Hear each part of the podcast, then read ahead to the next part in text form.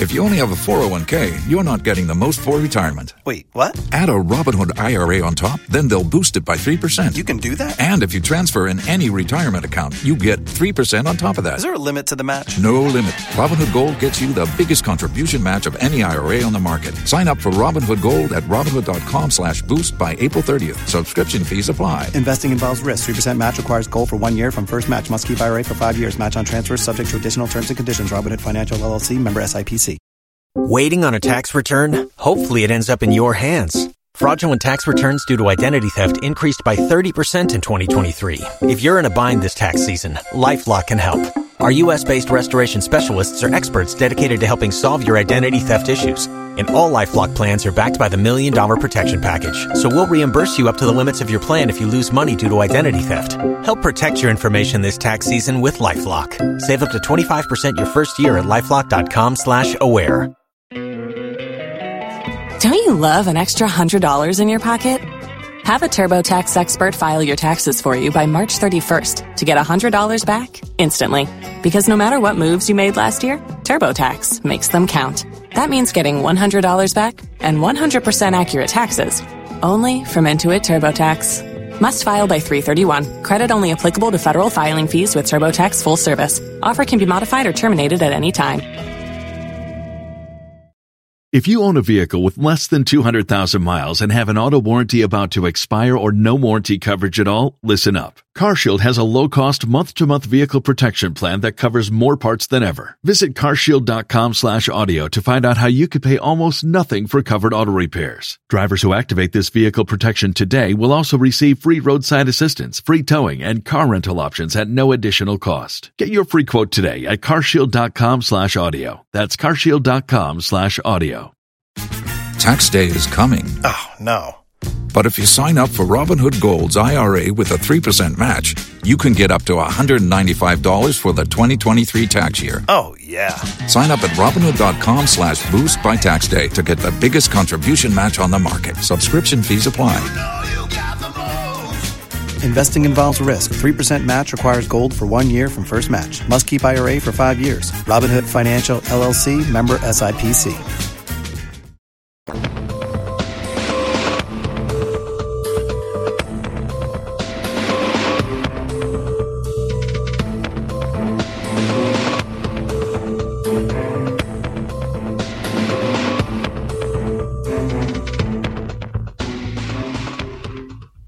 evening, welcome to the probe here on Joy News. On the probe today, the Attorney General in the Minister of Justice office has been in the news lately on a variety of issues.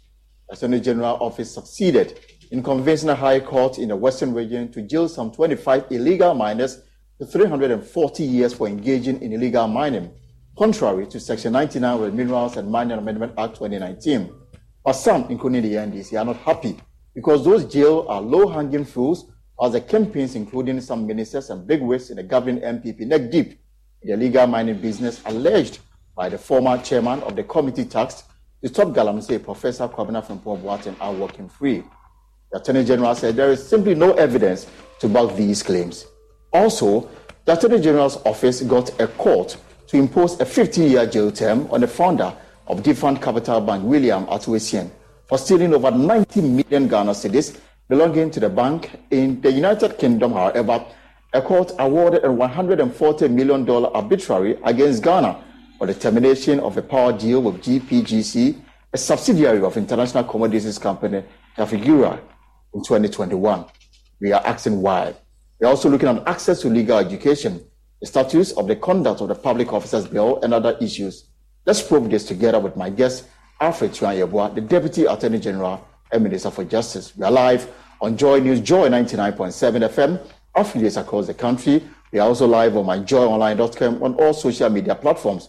We are also available on DSTV channel 421 and GoTV 125. Stay for details.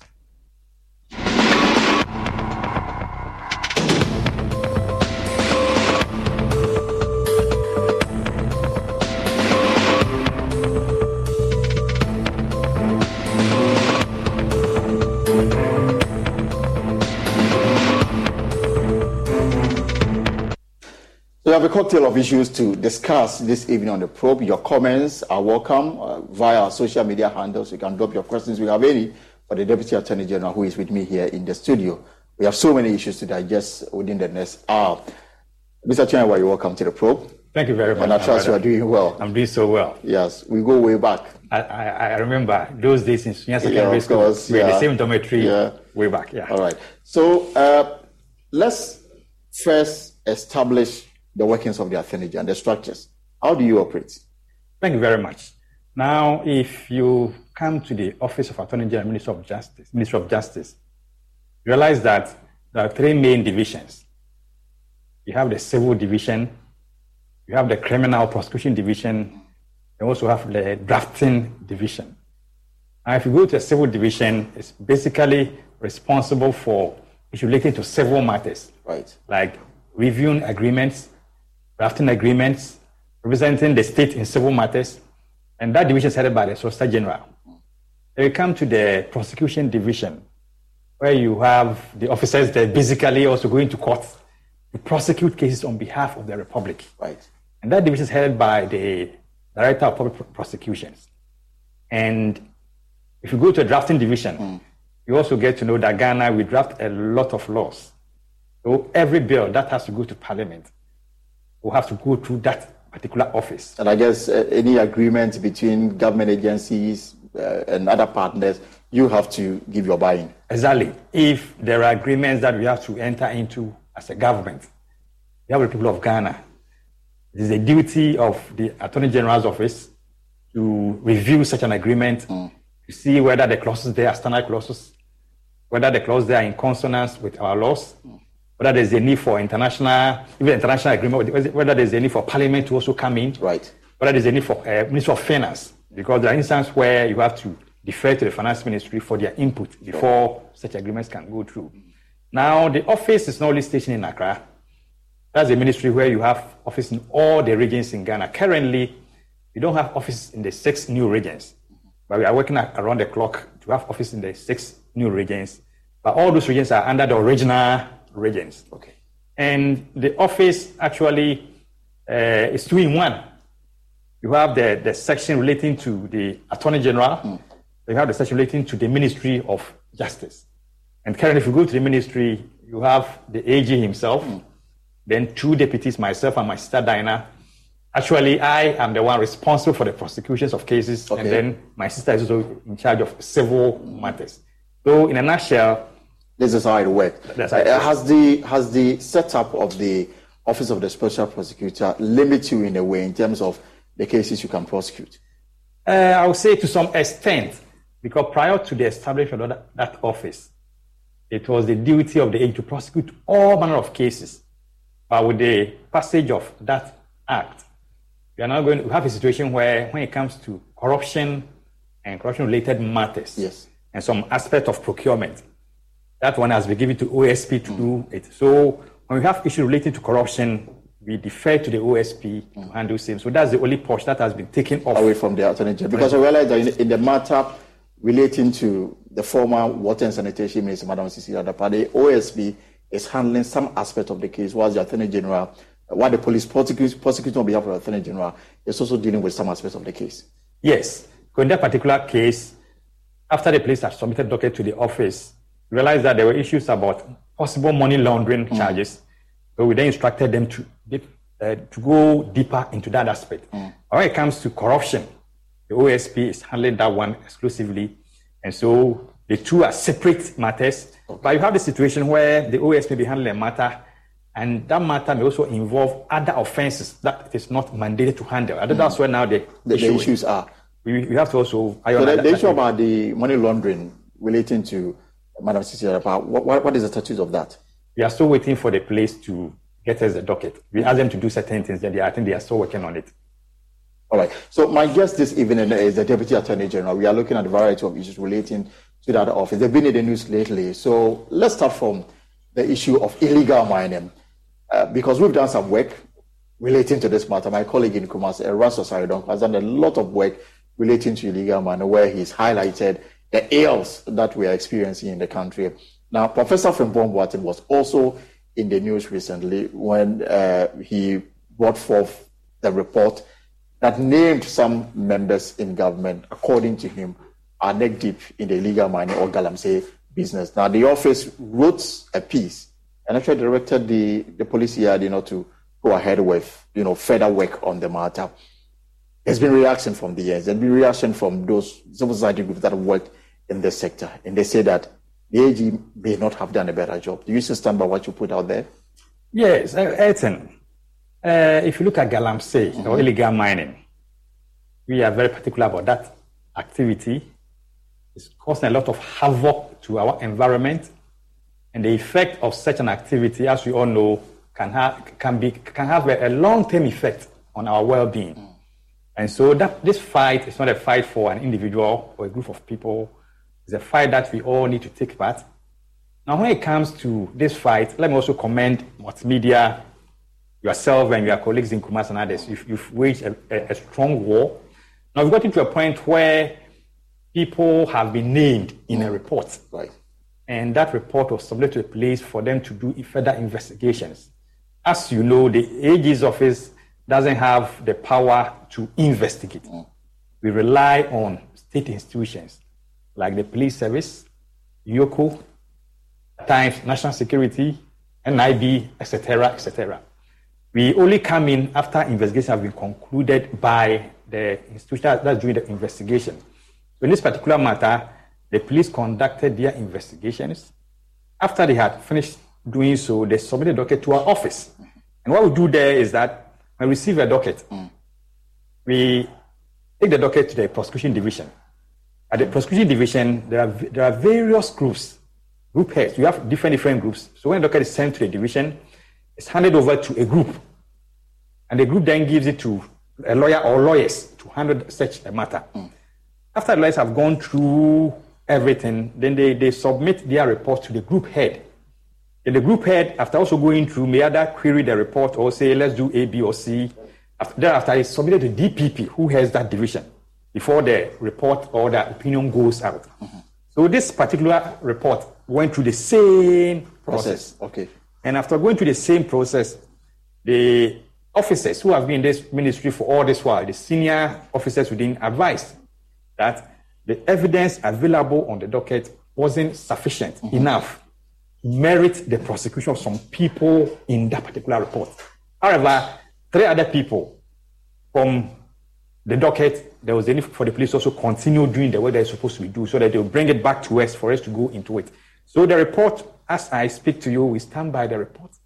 But that report is not closed. Mm-hmm. I've been saying so because. What does it mean if, if, if it is not closed? It's not, it's not closed because uh, the, the best thing we could do in second was to say that those people should be discharged.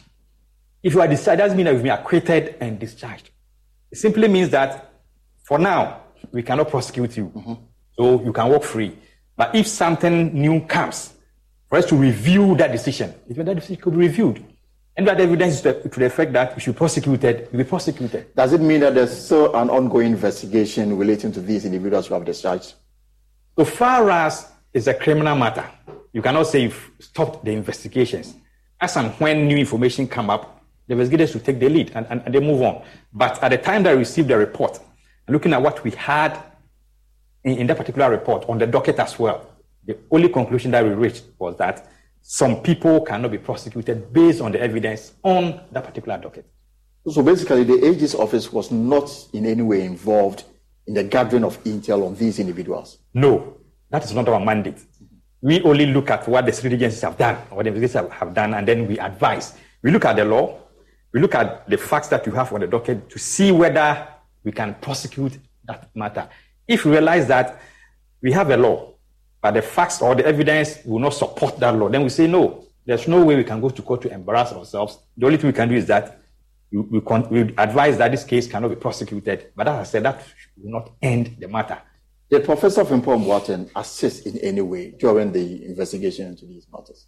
From the report that we had from the police prosecutors, they went to him and he told them that the, the information he had given to them was enough at least he had given a, a, a, report to them, and that was what he was standing by. So, in a way, he gave them that report. So, it was a duty of the police to also take statements from those that he had named and do further investigations.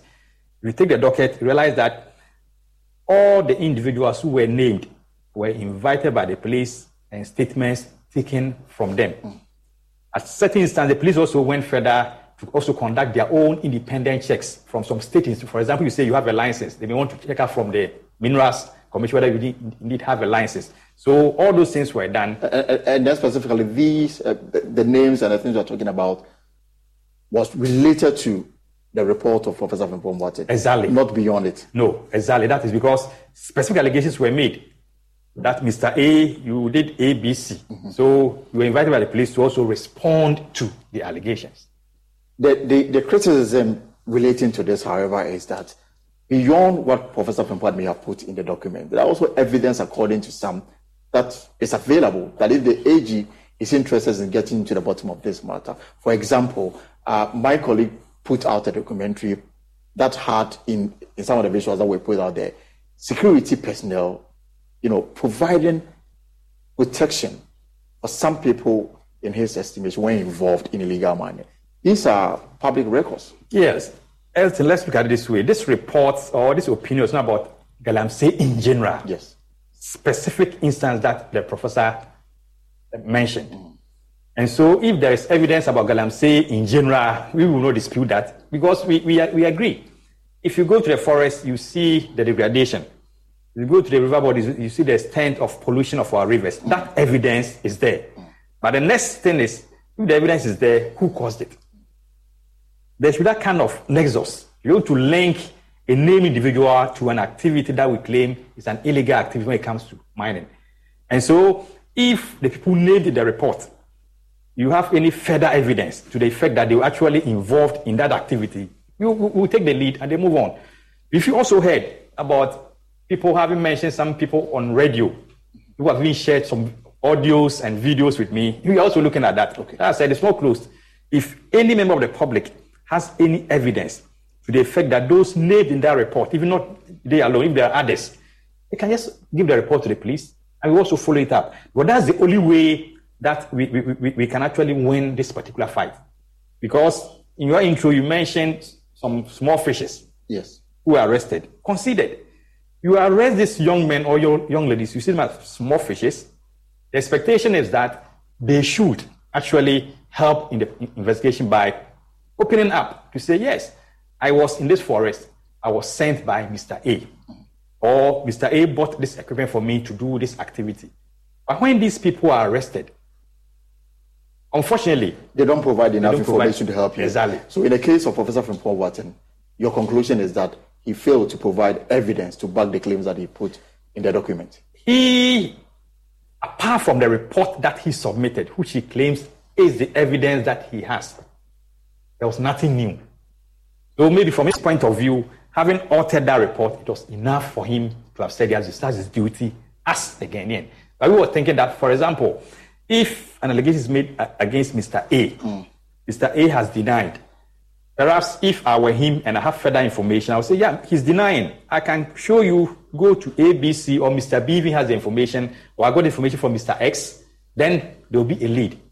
I think Prof, the good old Prof also thought that having done that, that one, it was enough for him. We will not fault him because he is also a citizen. He has his information and he knows the extent to which he, has, he gets that information. But if there are things further that he may want us to know, why not? But but babe, uh, standing on that on that matter, and I just want to find out, Officer Frimpong Boateng, until recently, was a high-profile member of your government, served as a cabinet minister. President trusted him so much that he had him spearhead the fight against illegal mining. Beyond the fact that he put together a report, which in your estimation did not offer enough evidence to hold these people, did you make attempt to speak to Professor Boateng directly and to say that what do you have, what can we do with it, and how do we move forward? Did you take that step? As an office? Yes. No, because it was the police that was doing the investigations. As I say, we do not investigate. We do not interrogate we rely on the police in this particular case. The police told us that they, they went to him.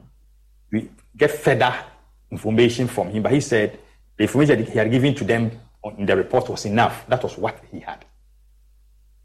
Let, let me ask the final question on this so we can move to other matters. Are we really winning the fight against illegal money from the legal point of view? From the legal point of view, I would say when it comes to prosecution, we are doing so well. I can say it. Because one is hoping to have her day in court in December. Yes, Aisha Huang, the judgment will be on the 4th of December. Mm. And as we speak now, there are over 130 galamsey cases pending in the courts in Ghana. 130. And the accused person involved in that case, there are over 800.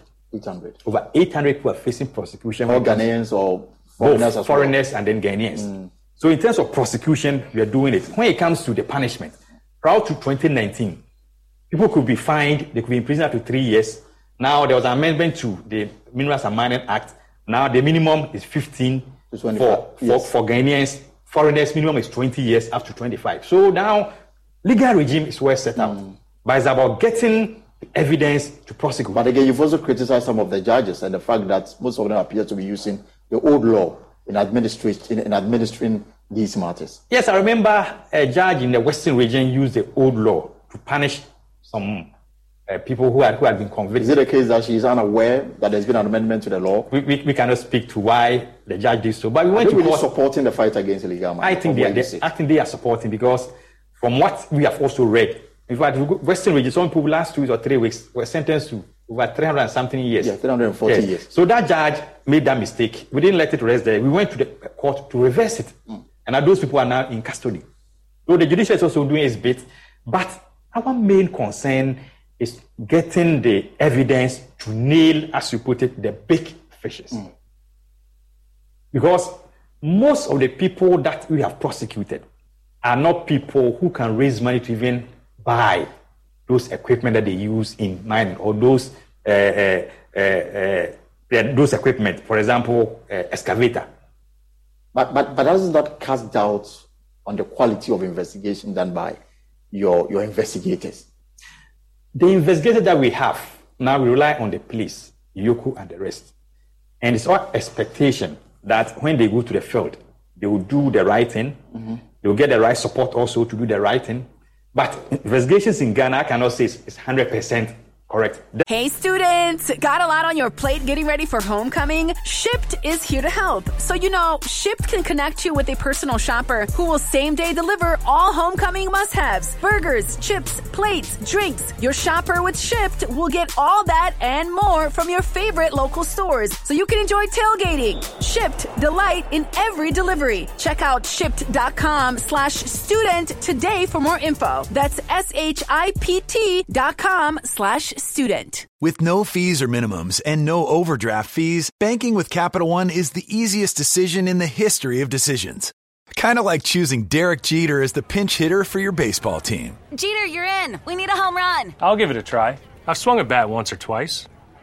That's out of here. Yep, even easier than that. With no fees or minimums and no overdraft fees, is it even a decision? That's banking reimagined. What's in your wallet? Terms apply. See CapitalOne.com slash bank for details. Capital One and a member FDIC. Trying to protect your identity by yourself is a lot like trying to be a quarterback without an offensive line.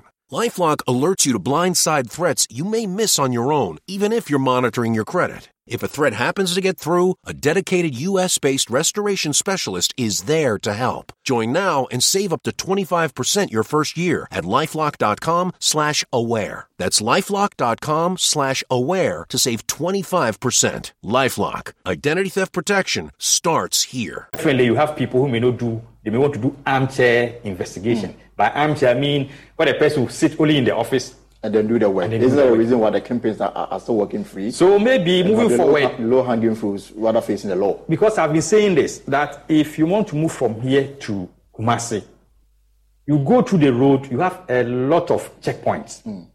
Every district in Ghana has a DCE or an MCE. Every town has a chief. Every electoral area has an assemblyman. Every unit, unit has a unit committee members. And all these people are there they see what is going on, right? But who is ready to bear the cat? All right, let, let, us hold it there and let's move to other issues. Folks, you are, you are, you are watching The Probe here on Joy News. We're also live on Joy 99.7 FM, and of course, our affiliates across the country. We're also available on DSTV channel 421, GoTV 125. We've been looking at the fight against illegal mining and, of course, the AG's own report on the investigation that was conducted regarding the Professor Bob Watson document he, he submitted, which named some people in this administration for their complicity in the illegal mining business. Now, also, we're going to look at some matters that the AG was successful in court. Remember that uh, after some years, you know, flowing from the banking sector crisis, the AG took some people to court. Now, two weeks ago, the court sentenced uh, Mr. Ato Essien, one of the architects in, in this, you know, uh, disturbing issue, to 15 years in jail for stealing 19 million Ghana cedis. There's been a lot of talks regarding this particular matter. We want to get the backstory to this. Again, my guest is the Deputy Attorney General and Minister for Justice, uh, Alfred Tuah Yeboah. Mr. Tuah Yeboah, the court documents estimate that money stolen is around 250 million Ghana cedis. The uh, convict got 15 years in jail for failing to pay what 90 million Ghana cedis. Did we get, you know, value what we went to court to do? I think to some extent we have something reasonable. Reasonable. Something reasonable. So there could have been more. There could have been more because we were looking at the 90 million Ghana cedis, but we so far be able to recover 37 million Ghana cedis. And let me, at the very outset, state that since independence up to today, the state has not been able to recover money from people who have committed economic crimes to the tune that we have done this particular case. And this is the first time that in a single case, prosecutors have been able to recover 37 million Ghana cedis from an accused person. Previously, people will be taken from to court. an estimated 250 million Ghana cedis. Now, no, now it's up, it's close 90 plus because okay. it's not 250. After investigation, the money came to 192. Okay. Then further, we realized that some monies were somewhere, they were all blocked. So that's why the money eventually came to 90 plus mm. million Ghana cedis. Prior to this, a lot of people who were taken to court, whether starting in the 90s, before 90s, 2000s, people will be taken to court for uh, causing financial loss. They'll be convicted, sentenced, and they'll go to prison. They will not pay any money to the state. They go to prison, it's either they serve the term or they are pardoned. They come back home and enjoy their booty. The thinking now is that we should be able to recover as much as possible mm. from those that we have charged regarding the banking crisis. Yeah. And that if we're able to recover, then at least where the state took that money from, because we are told that the state had to go to the taxpayer's kitty to, pay, to, to put some money and then pay the depositors. And in this particular case, the accused person, that's Mr. Ato Essien, mm. from the negotiation that he had with us, he admitted that indeed an amount of 57.5 million Ghana cedis was the amount that he thought or he knew to have been stolen or which he uh, uh, saw as uh, as one of those those amount that he has led the state to lose some money. Right. And when we go to 57.5, we said no, and that he was ready to refund the 57. We said, fine, if this is what you admit, then you have to also compensate the state. If you take section 35, it talks about refunding the amount that you claim you have stolen or you have caused the, the, the state to lose, and they also mark some kind of restitution or compensation or reparation to the state. So out of the 90, 57.5 was what he admitted. Mm. The remaining amount was what we forced him or we negotiated that he should top it up. So that at least if the state has lost the 57, something should be added. And that's why we came to the 90 million Ghana cedis. Mm-hmm. And out of the 90, as you know, is paid, paid 37. Now, there is argument, I know whether we became in there, whether we, we maybe couldn't have waited. Yeah, I mean, the, the, the, what we are learning is that he said a judgment that had made it difficult for him to sell some of the assets to raise the money to pay you. If you, if the AG was or the state was interested in getting the money, then you should have waited a bit longer for him to sell these assets and then pay the, the instead of going for the custodial sentence. Now, December 2022, we brokered this deal. We paid 30 million, remaining 60 million. Then in that agreement, which he signed and we also signed, there was a clause that he was to pay the first installment of 20 million Ghana by 28th of April 2023. So the expectation was that by April ending, he pay the 20 million. August ending, 20 million. Mm. December, 20 million. The first installment of 20 million, he has so far paid only 7 million. Mm-hmm. And so if we were to give him time, how long Was it going to take another five years, three years, two years? And if we're managed to do so, we'll have sent a wrong signal out there for other accused persons. Oh, you can go and agree with the state, but if it comes to the West, the state will extend the time for you. Even in this particular case, when we went to court in May, mm-hmm. the judge in his wisdom said, Oh, allow him some space.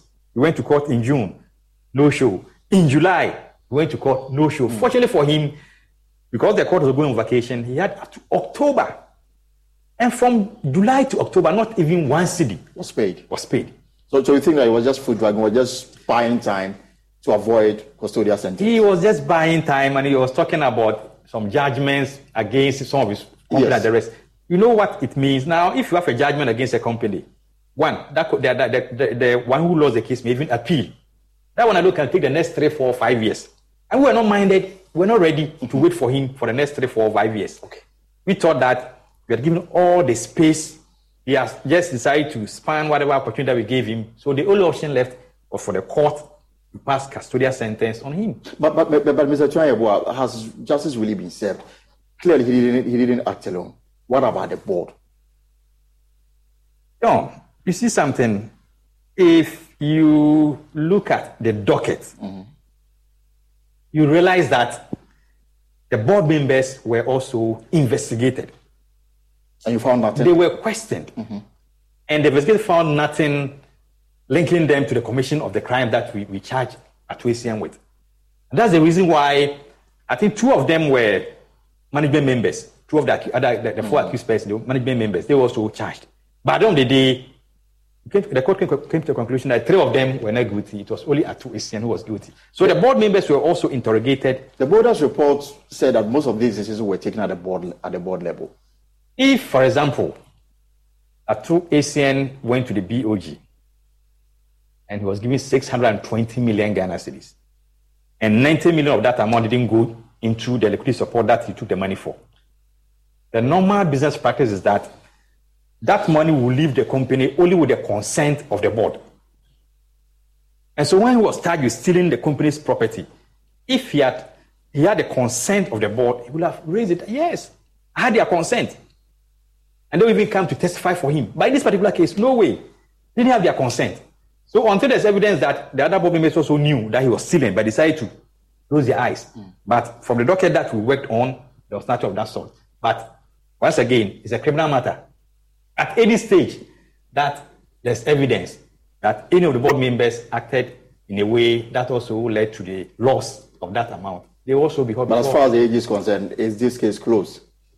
Relative to is there any other person you are investigating? Relative to Ato-Essien and the other three persons who were prosecuted, it's closed.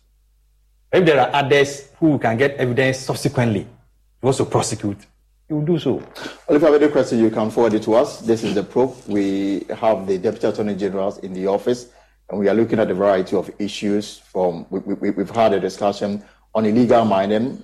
We are on the 15-year sentence that was handed down to Mr. Ato-Essien, you know, relating to the banking sector crisis. And we're going to look at Ato-Forson and the ambulance matter, and then we'll look at the, the status of the uh, conduct of public officers bill, access to legal education. I remember some about two or three years ago, President I was with President Akufo-Addo as a presidential correspondent, where a sword was cut for the construction of a more enhanced, elaborate, more fit for purpose law school just around the uh, at Legon, the IPS area.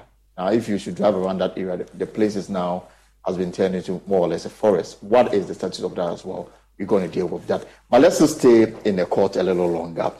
The ambulance matter. First, I want us to clear this matter. Did Honorable Ato-Forson, the minority leader, did he approach the AG's office to negotiate for the payment of whatever money that has sent all of them to court? Honorable Ato-Forson did not or has not indicated any move to negotiate with us. Mm-hmm. Rather, a third party wrote to us. And what is the interest of this third party? That's Big C, the company that, that, that, that brought the ambulance. They wrote to us that they were ready to refund or pay some amount of money so that we could withdraw the charges against the accused persons. Mm-hmm. Then we said, fine, we've taken notice of your letter, but you are not part of the people that we are prosecuting. So we need to know whether the people that are prosecuting are also in support of that move. So the other two accused persons wrote to us that they, they, they really had no objection to it. The same way, Ato Forson also, cause also right, that they had no objection to the move by the third party to make payment in order to settle the matter. Okay. So there's nothing like Ato Forson approaching us that we should negotiate. Rather, a third party made that move. Because whatever the third party wrote clearly will benefit him. At the end of the day, if we were to accede to the request of the third party mm-hmm. to take that amount of money and then discontinue prosecuting the matter, definitely it will be a beneficiary. But the AG's office has rejected this proposal. So far as we are concerned, the third party is not a party to this particular matter. In fact, the last time we received a letter, we also wrote back to Honorable Ato Forson to indicate to them whether those other persons wanted to take advantage of, of the plea bargaining act. Mm-hmm. And then they, Ato Forson's lawyer wrote back to us, no, that he had not, he doesn't have the intention of taking advantage of, of the plea bargaining mm-hmm. act, and that the case should proceed. Case should so proceed. that's the reason why was it last Thursday we, we, we had to continue with the hearing of the matter. And in court this week, the former finance minister said that he gave authorization uh, to uh, Dr. Ato Forson.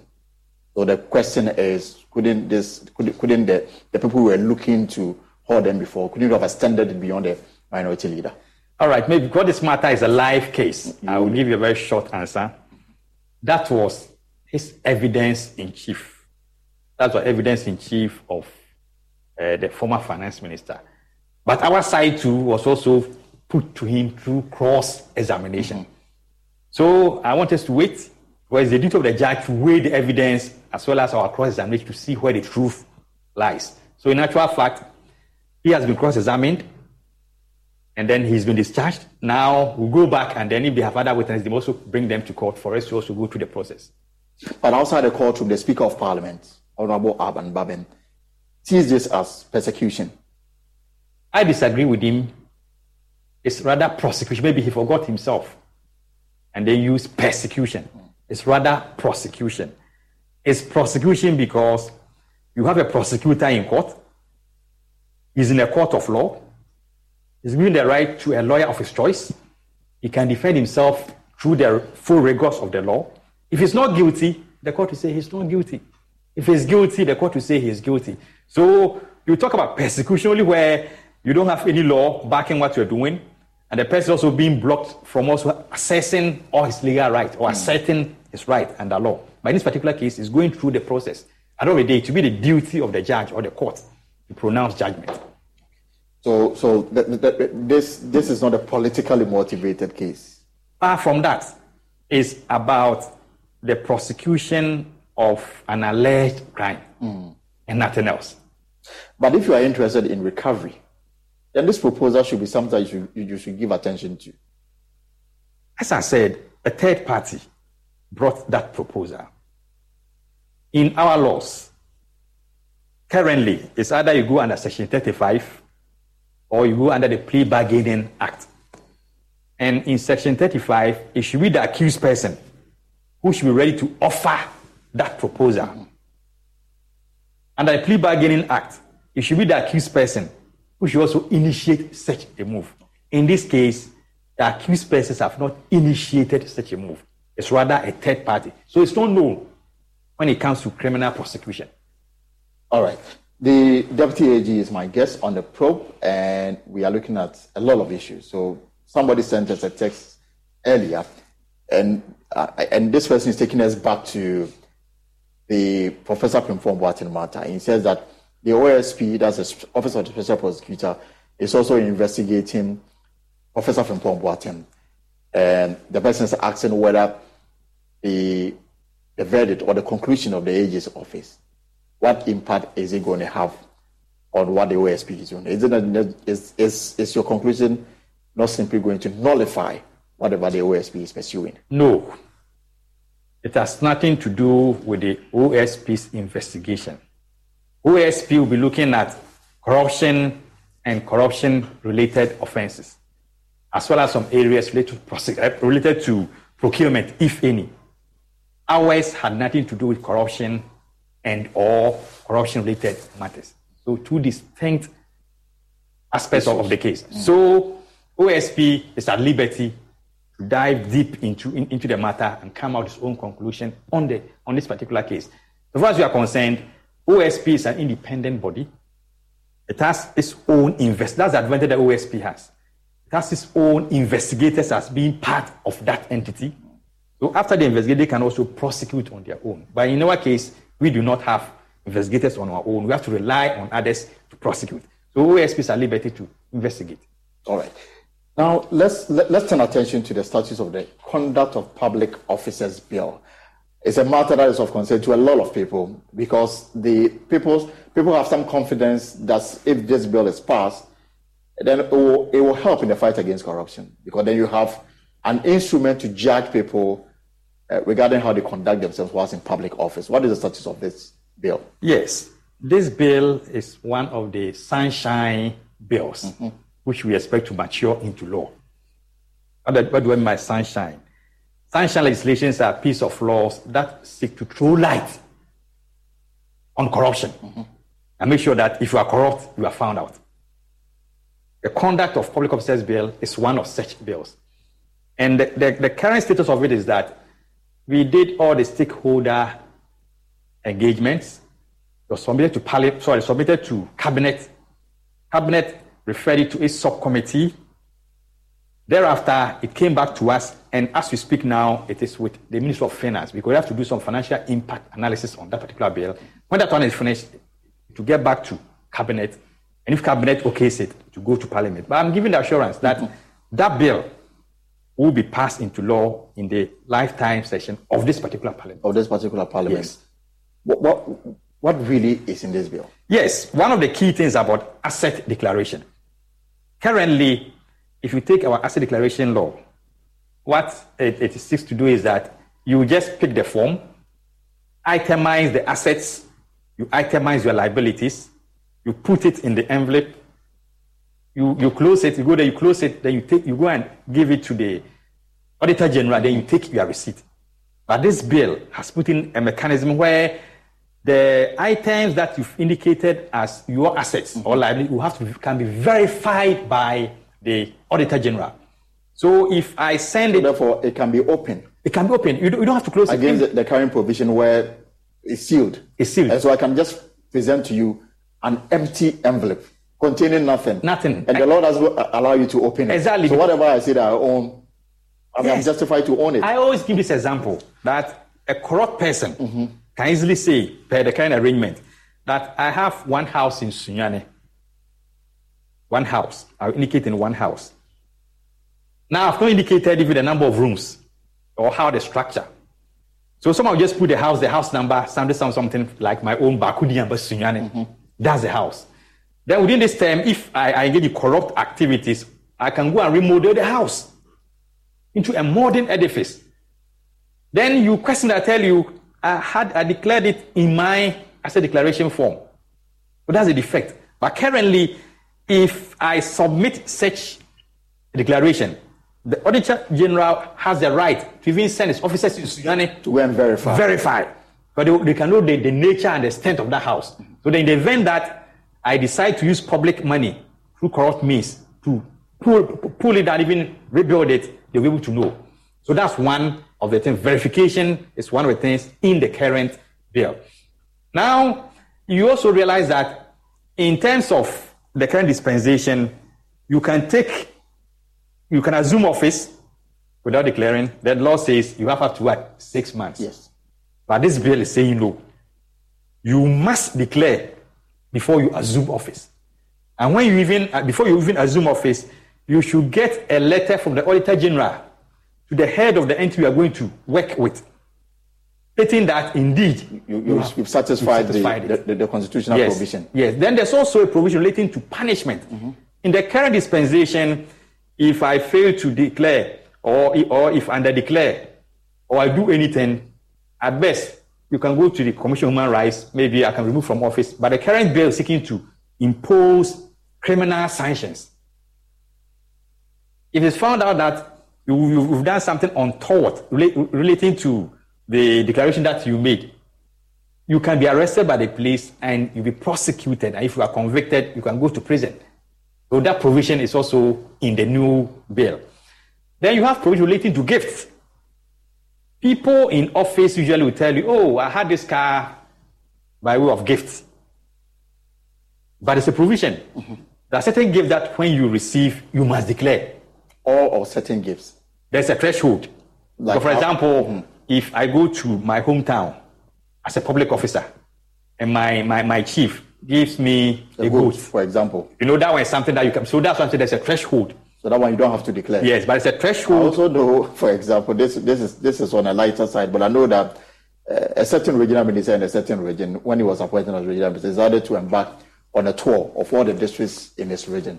By the time he got back, he had set up a farm. A farm. Oh. A farm about you know fifty goats and sheep. sheep. Yes. So, so, in this case, so so that, that's it. The threshold will, will, will, give us. I don't have the bill here right now, mm-hmm. but there's an amount. That's the threshold. If you go beyond that threshold, then you must declare it. You must declare it so that you pay taxes on the assets that you have declared. Then thereafter, too, in the event that at the end of the four years, you have to file again, they'll be able to know whether you've made money or you've not made money. There's this issue about liabilities.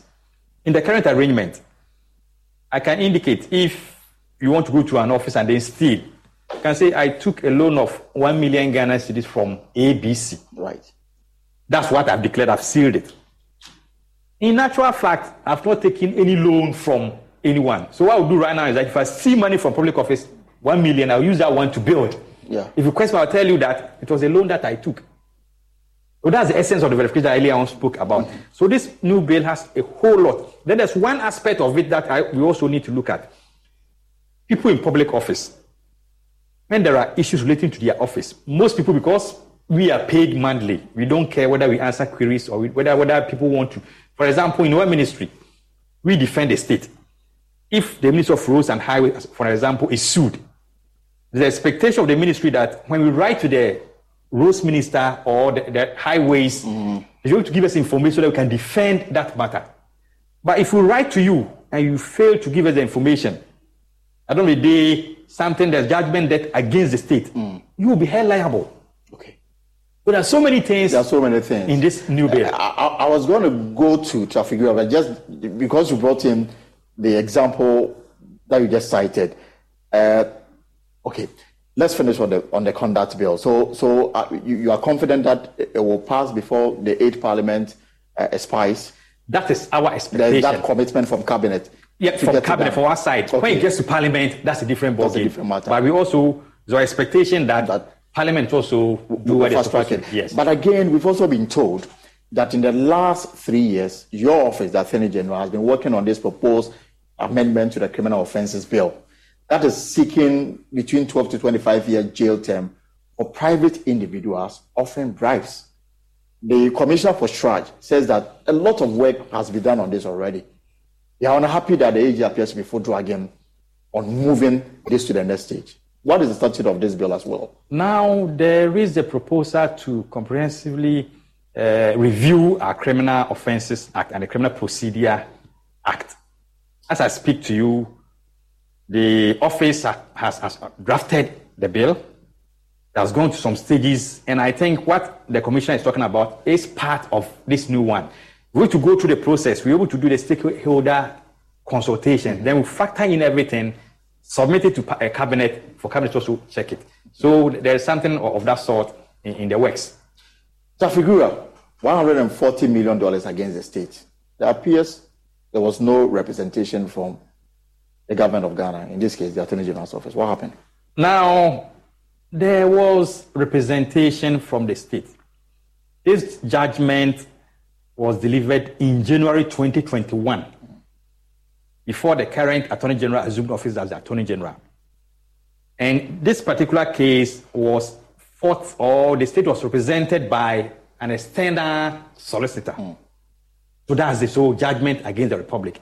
But when, we, when we got to know that there was a judgment against the Republic, the AG took steps to speak to the Ministry of Finance for them to liquidate the debt because it's, it's a just debt. Mm.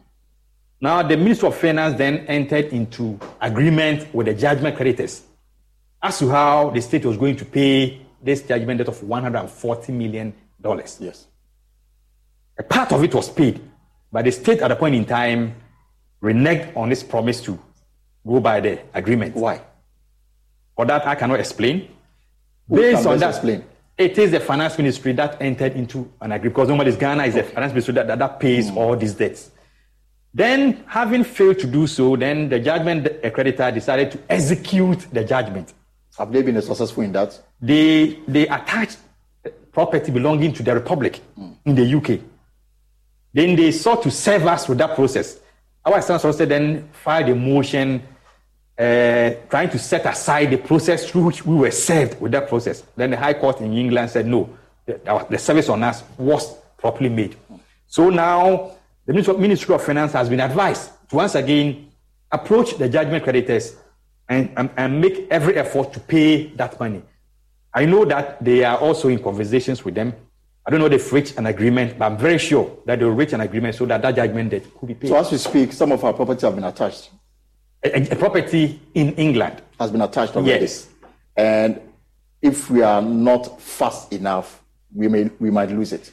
Because if any property is attached and you don't pay the judgment debt or you don't agree with the judgment creditor as to how you're going to pay it, then that judgment creditor will go to a legal process to have the property auctioned. Have you found out from the Ministry of Finance why they failed to do what they were expected to do? I have not, personally, I have not done so, but I think along the line, as I said, there was no payment. And rightly so, the judgment creditor decided to execute the judgment. If I were in the shoe the judgment creditor, that would be the same thing that I would have done. So our property is in danger of being taken over by this. If we are Figura. not able to settle the judgment debt. Definitely. That, but I can assure you that the Ministry of Finance, from my understanding, is making every effort to liquidate that debt. Well, so uh, Deputy, you've been a lawyer in good standing, and you are now serving in this prestigious position as Deputy Attorney. A lot of people want to go to law school, and access in the past was an issue. It is still an issue. Thousands of people wrote the bar, the the the, the, the bar exam or the entry to the law school exam. Few people got admission over the weekend. Over a thousand, an improvement of the last one. What are what, what are you working? What are you doing to ensure that access to legal education becomes so flexible? Legal education in Ghana. Let me take viewers back. I left the law school in the year 2002. That's 21 years ago.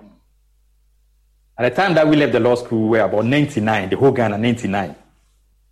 99, 99 the whole Ghana, those of us who were called to the, bar. I know those who were, who were also after us, 2003, 400, maximum 150, 200. But for the first time, just last Friday, over a thousand people were called to the bar. Last year, almost a thousand were also called to the bar. So the access is now open. A lot of private institutions are now running LLB.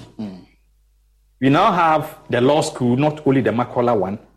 We now have a law school in KNUST, at UPSA, then GIMPA, then even University of Ghana, Legon. I see they are even seeking to expand it even more with new structures that is coming up. With new structures. So everything is being done. But that does not mean that everyone will have access. Everyone will have access. Because, for example, those who wrote the entrance exams recently, over 3,000 of them wrote the entrance exams. And less than a thousand were able to make it to the law school. Already you have 2,000 students waiting. Waiting. Students, will, or, other- other- next year, others will also join. So that backlog is there.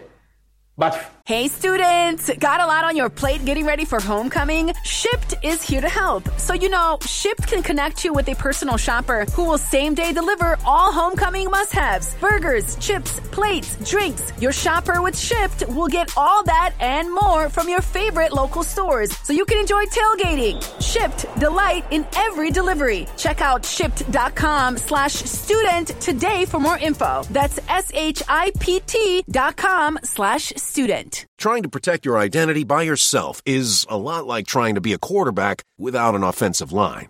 Lifelock alerts you to blindside threats you may miss on your own, even if you're monitoring your credit. If a threat happens to get through, a dedicated U.S.-based restoration specialist is there to help. Join now and save up to 25% your first year at lifelock.com slash aware. That's lifelock.com slash aware to save 25%. LifeLock. Identity theft protection starts here. just like any other professions, you cannot say that everybody wants to be a doctor, so there should be no hmm. examination. If you go through the process and you pass, you take it. And previously, the law school was taking 500, 300. But at a point in time, we took over, over 1,200. So if 3,000 students sit in the exams and all of them pass, they have to go to a law school. So now, if you go to my region, at our region, Yeah. the, the Bono region, Mm. there's a law faculty, the law school there. Sorry, a, a law faculty Yes. running LLB. If you go to WA now, you have the university there running LLB. So it's not only in Accra, you now have it Kumasi, Sunyani, WA, and the rest. So it's been expanded day in, day out. In 2019, I, as presidential correspondent, I was at a site close to the uh, UPSA where President Akufo-Addo cut short for work to start on the new Ghana Law School. That was to make facilities available so that this matter we are talking about access is, you know, firmly addressed. And President Akufo-Addo in his speech said that, you know, the, the, the campus was, will be running within a year, at least a year after the sword casting ceremony. No work is being done now. Yes, it's true that uh, the president cut a sword in 2019. Was it 2020? I think 2020, 2020, 2020. Now, the thinking was to build that edifice so that we have that big law school that can accommodate a lot of law students. Unfortunately, due to funding, that project has stalled. But let's hope that we're going to get necessary funding to take it up because that's the way we can also help in uh, expanding access to legal education in Ghana.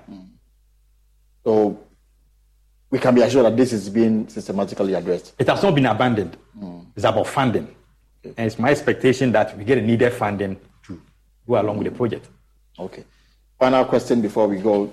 Are we are we in safe hands, the Attorney General, in terms of, you know, defending the Republic in the matters before it? We are in safe hands. Certain. For the Do we have first time, enough state attorneys? we have enough state attorneys, but we need more. Mm. Now, the current attorney general and his lieutenants and the officers in the ministry, for the first time, most, if not all, the, of the international arbitration that we are having, we have local lawyer from our ministry representing the state. Mm. Previously, we go and engage foreign counsel with huge legal fees. But what we have done within this space is to ensure that we build a capacity of attorneys within the ministry so that we're able to defend the state when it comes to arbitration outside Ghana, even within Ghana. Hmm. Civil matters, we have done a lot to the extent that we saved a lot, the state a lot of money. There was one judgment that in the sum of 1.2 billion Ghana cedis that one company in Ghana want to take from the people of Ghana hmm. because it had won the case. It went to the Supreme Court. At the end of the day, when we, we were able to tackle the matter so well, that, that, that particular company or entity did not get more than 30,000 Ghana cedis. So you see how it goes. There was a judgment of $50 million against the state. Yeah. The time for appeal had elapsed. We went to court and we were to set aside that judgment. So we also save the state 15.3 million Ghana cedis. There are so many. You remember the Norway case where, where the state wanted to have this, uh, the, The embassy, yes. That case was fought. That one too. So there are a whole lot. So we are in safe hands. The only thing we need is that when it comes to criminal prosecution, we are pleading with Ghanaians to, as we, we say, when they see something, they must talk. When you are somewhere, you realize that a crime is being committed. You don't have to say, oh, I'm leaving the person and then go. If you have the evidence, please provide the evidence. Even if you are afraid that you don't want to, people don't know you were the one who provide the evidence. There's a Whistleblowers Act. That act is seeking to tell you that go report and you are covered. Your identity will not be disclosed. Or you want to want to be protected as a witness.